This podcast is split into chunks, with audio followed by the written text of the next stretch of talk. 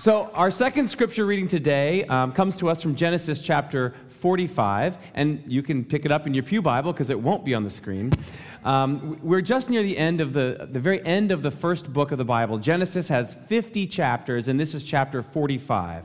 And the reading we have today picks up with what we were talking about last week. It's about Joseph, who's one of the sons of Jacob.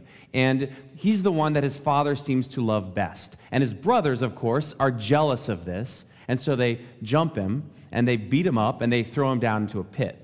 Joseph is sold into slavery and ends up in Egypt. And then, and I'm just recapping a lot of biblical history for you, after a run in with his boss's wife, he ends up um, in jail, in prison, wrongly accused. But then, you might remember, while in prison, Joseph starts interpreting dreams, first for his fellow prisoners and then for Pharaoh. And he's so good at seeing around corners and, and understanding what's ahead that the Pharaoh pulls him out of jail and elevates him. And he gets all the way to the place where he's the number two person in all of Egypt. Meanwhile, after seven years of plenty where everybody had enough to eat, they're now entering a time in Egypt of famine, seven years where they don't have enough to eat. And Joseph has been in this position where he prepared everyone, so they have a lot of food in Egypt, but in Israel, where his father and brothers live, there is not enough to eat.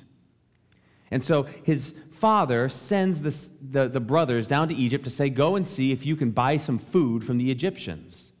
So the brothers come to buy food. And when they get there, they're brought before Joseph but he doesn't recognize them. Wait, they don't recognize him. Get it right. You were following along. Good job. Okay. We were distracted by the middle school group coming in. Okay, hold on. So he is the reason. Part of the reason they don't recognize him is he's wearing his, you know, his best Egyptian clothing, kind of like a Yul Brynner type of look. And so they don't know that he's the one that they had thrown into the pit all those years ago.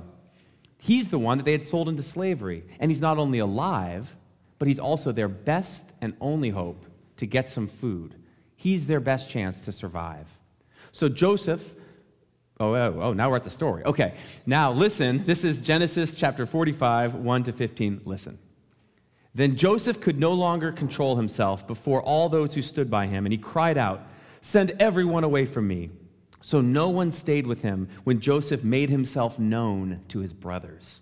And he wept so loudly that the Egyptians heard it, and the household of Pharaoh heard it. Joseph said to his brothers, I am Joseph. Is my father still alive? But his brothers could not answer him. They were so dismayed at his presence. Then Joseph said to his brothers, Come closer to me. And they came closer. He said, I am your brother Joseph, whom you sold into Egypt. And now do not be distressed or angry with yourselves because you sold me here, for, for God sent me here to preserve life. For the famine that has been in the land these years, there are five more years to come where neither plowing nor harvest. God sent me before you to preserve for you a remnant on earth and to keep you and keep you alive for many survivors. So it was not you who sent me here, but God. He has made me a father to Pharaoh and lord of all his house and ruler over all the land of Egypt. Hurry and go to my father and say to him, Thus says your son Joseph, God has made me lord of all Egypt. Come down to me, do not delay.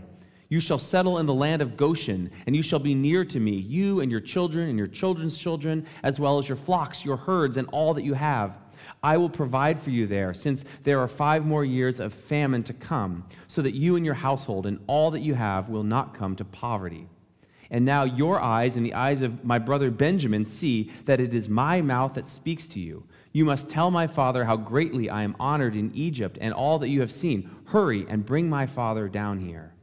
Then he fell upon his brother Benjamin's neck and wept while Benjamin wept upon his neck. And he kissed all of his brothers and wept upon them. And after that, his brothers talked with him. And this is the word of the Lord. Thanks be to God.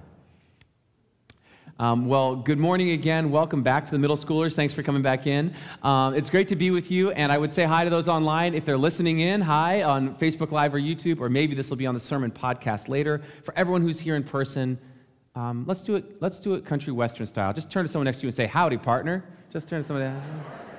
Hi, partner. I want to start off today uh, with you by talking about magic And if you see the sermon title, some of you have already guessed that that is part of our topic.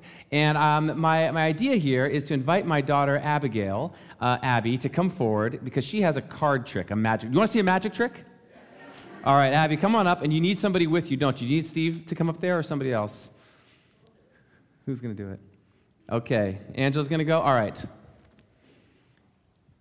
Oh, and they have a screen too. Okay, right there in the front. Let's see. Do you need a microphone too to, to tell them what you're doing? Yeah. You, all right, Mr. Steve, will you be the? Will you run the mic for these two? All right. Hello. Thank you. Um, okay. Okay, let's go here. Um, so you can shuffle the deck. Shuffle the deck. So I'm going to be doing a card trick that only uses nine cards, but um, she can just shuffle the deck to show that I don't have it set up in any way. So nine cards, but she's shuffling to make sure we see that you don't have it set up in any kind of way. Mhm. Okay. Okay. You got it. Thanks. You gotta reshuffle that one though, just to make sure. Okay. Um, could you hold this?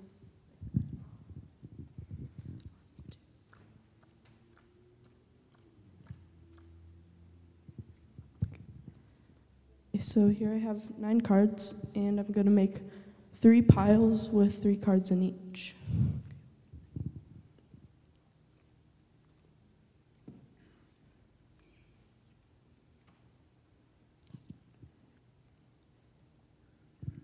Okay, could you point to the pile that you want me to flip over? Cool.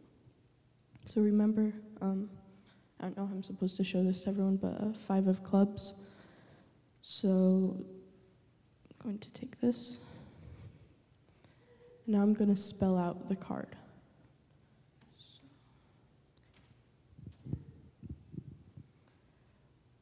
F I V E 5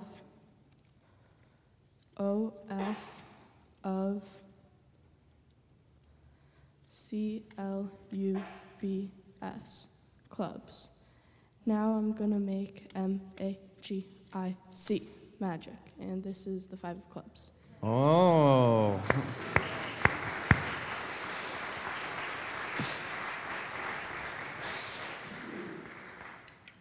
Great job. Thank you. Can we give her another hand? All right. Thank you, guys. Abby and Angela. Stephen, middle schoolers, you can go back out. You can do what you're going to do. Thank you. It's like a traveling magic show going on. All right, out they go, out they go. And we'll all just watch them for a minute. Just take a look. Yeah. Make it awkward, parents, you know? Okay. Um, we're in a sermon series uh, this month and towards the end of summer, uh, which is called A Brief Stroll Through Genesis and Exodus. And in order to keep it brief, we got to keep it moving. That's why we're covering a lot of territory all at once. And um, so I want to I show you something from our scripture today. The way that there's a narrative arc to the story that we hear, and um, and it's it's built into the story of scripture, and it's sort of like a magic trick. It's sort of like a magic trick. Um, I was reading this week that a lot of magic tricks follow a three part pattern. It goes like this there's the pledge. That's the first part, the pledge, where the magician shows you something ordinary and pledges, this is ordinary, like Abby just did. This is an ordinary pack of cards, right? No tricks. And you can shuffle it, and that's okay. Or when a magician shows you like a bird and says, this is just a bird, a dove. That's the pledge. Then comes the turn. That's the second part of a magic trick in this, in this arc. And the turn is where the magician does something astonishing. The magician will make the bird disappear. And then the third act, the third part of these classic uh, magic tricks, is called the Prestige. And some of you saw the movie that came out a few years ago uh, called The Prestige. And that's the third part where the magician makes whatever it was that disappeared or changed or was amazing come back to normal. So the bird that was, that was disappeared will show up again. On April 8th, 1983, some of you will remember that a magician named David Copperfield pulled off his greatest magic trick of all time. A lot of you will know this. And he followed this exact pattern. He had a live um, audience on hand, and then people were watching from their homes. Many people watched on TV live in New York City, where he had the Statue of Liberty, and it was set up in lights. And um, with everybody watching, he showed the Statue of Liberty, and then he made it disappear. And people were there live, and there were cameras watching, so everyone at home could see the Statue of Liberty was gone. And then, the prestige, he made it come back again. Um, that was the third part of his act. Did any of you see that? Do you remember that? Yeah. I was, uh, some of us, I was a little young at that time, but I watched on YouTube, and you can watch it still. It's an amazing trick to see the Statue of Liberty disappear just like that. And so that's how it went. The pledge, here's a normal thing. The turn, I'm going to do something astonishing and then the prestige. I'm going to set it all back together again. You could imagine um, probably a magic trick going wrong, right? Like when you make the bird disappear and, ne- and you can't find it again. Like, what happened to that bird? Or somebody who uh, you know makes your watch disappear and you never get it back. Um, that kind of a thing. I have one magic trick that I do with um, kids at a party, and uh, it involves a coin, and I know how to show the coin, and I know how to disappear the coin, but I can never get it back again. Some of you have seen that trick that I've done, so it's too bad. Um, so I want to suggest to you today that we see a similar three part pattern in the scripture story of Joseph.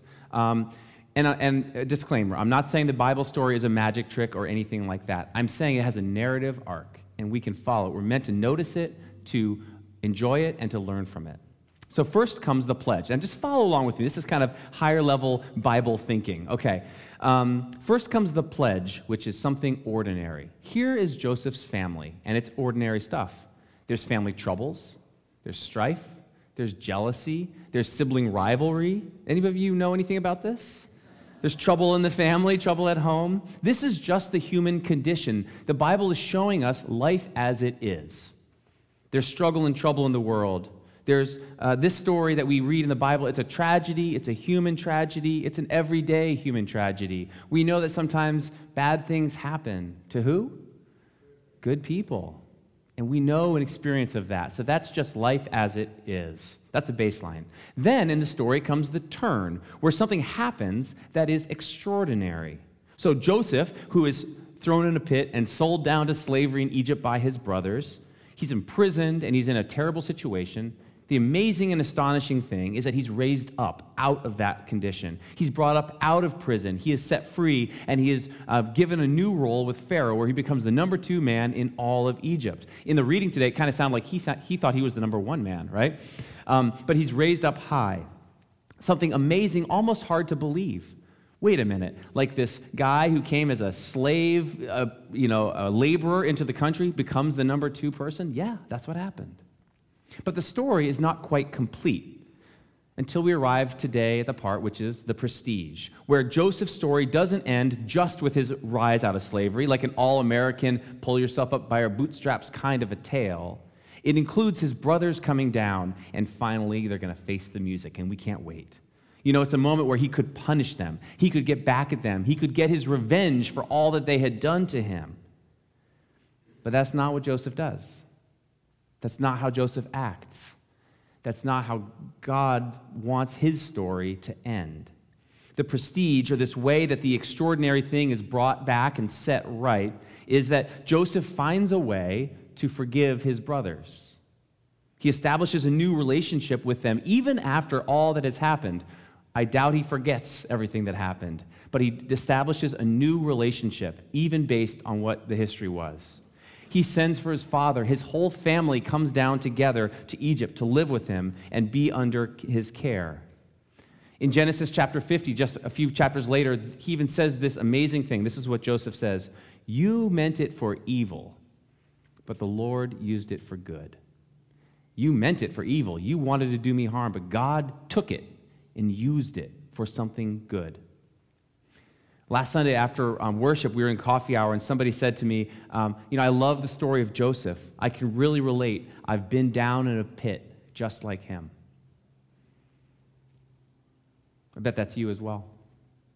One of the great things about the scripture is that we can consistently see ourselves in the story. So I wonder for you, just as you hear this whole narrative arc of the Joseph story, where do you see yourself in it? What part of his journey relates to your life and your faith? Maybe it's that you're struggling and you're in that pit right now. We talked about that last week. Some of us are in a, a pit kind of time where you're down. Maybe that's your situation. Maybe you're in a time where you've been lifted up. the way Joseph was. And you could say, Thank God I got out of that terrible place. I got out of that time of my life. I'm into a new season. Maybe you're like Joseph in, in a time where relationships are changing. Maybe there's a chance to get over an old hurt or forgive something that's happened in the past. Maybe you're in a time where you're getting a fresh start. Where do you see yourself if you plotted along uh, the story of Joseph? Down in the pit, being raised up into a new season. The story of Joseph is rich with connections for us if we have ears to hear and eyes to see. Maybe his story is like yours with sibling rivalries or a, a, a desire for parental attention. Maybe it's the way that life for you has gotten messed up somehow along the way.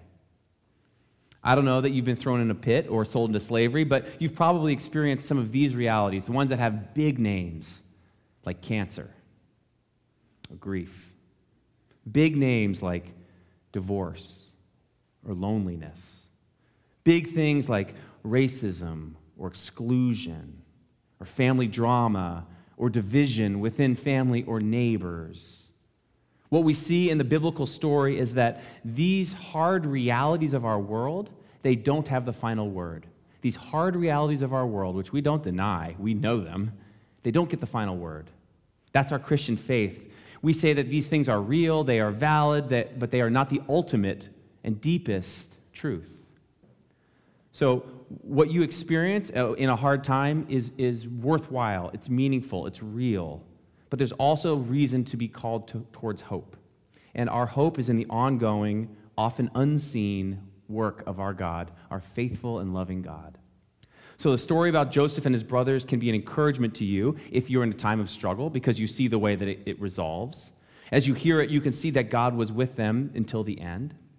But then it also goes further, uh, this story. It's not just about where we see ourselves in the story, the Bible's not all about us. It's also a story that shows God's intention. So check this out.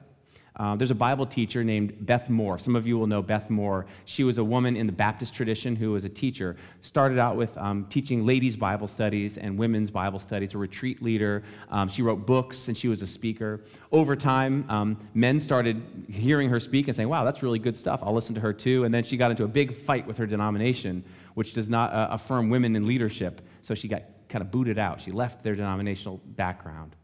She's a really great Bible teacher. So she has some of these um, points. And she says that the story of Joseph in the Bible is kind of a precursor that points towards Christ. And if you read the Old Testament and you read the Joseph story, it's almost like you're seeing a Christ figure set into the narrative of Genesis. She's, she points out some of the things. There are parallels between these stories. Um, both were innocent, both were chosen and beloved by their fathers, Joseph and Jesus. Both were sent by their fathers to go and see about their brothers. That's how Joseph went to see his brothers. Jesus comes to see sisters and brothers here on earth. Joseph forgave the ones who tried to ruin him. So did Jesus. Father, forgive them, for they do not know what they are doing. Both had a plot against them. Both were betrayed. Both uh, ended up bringing salvation to many people. For Joseph, it was his family and the people of Israel who were saved and preserved because of his work. In Jesus Christ, we also find our salvation. We're saved and preserved because of the work of Christ. So, a magic, in a magic trick like the ones that David Copperfield pulls, pulls off, uh, there are these three parts the pledge, the turn, and the prestige. And there's joy and amazement and fun in a magic trick that can last for a little while.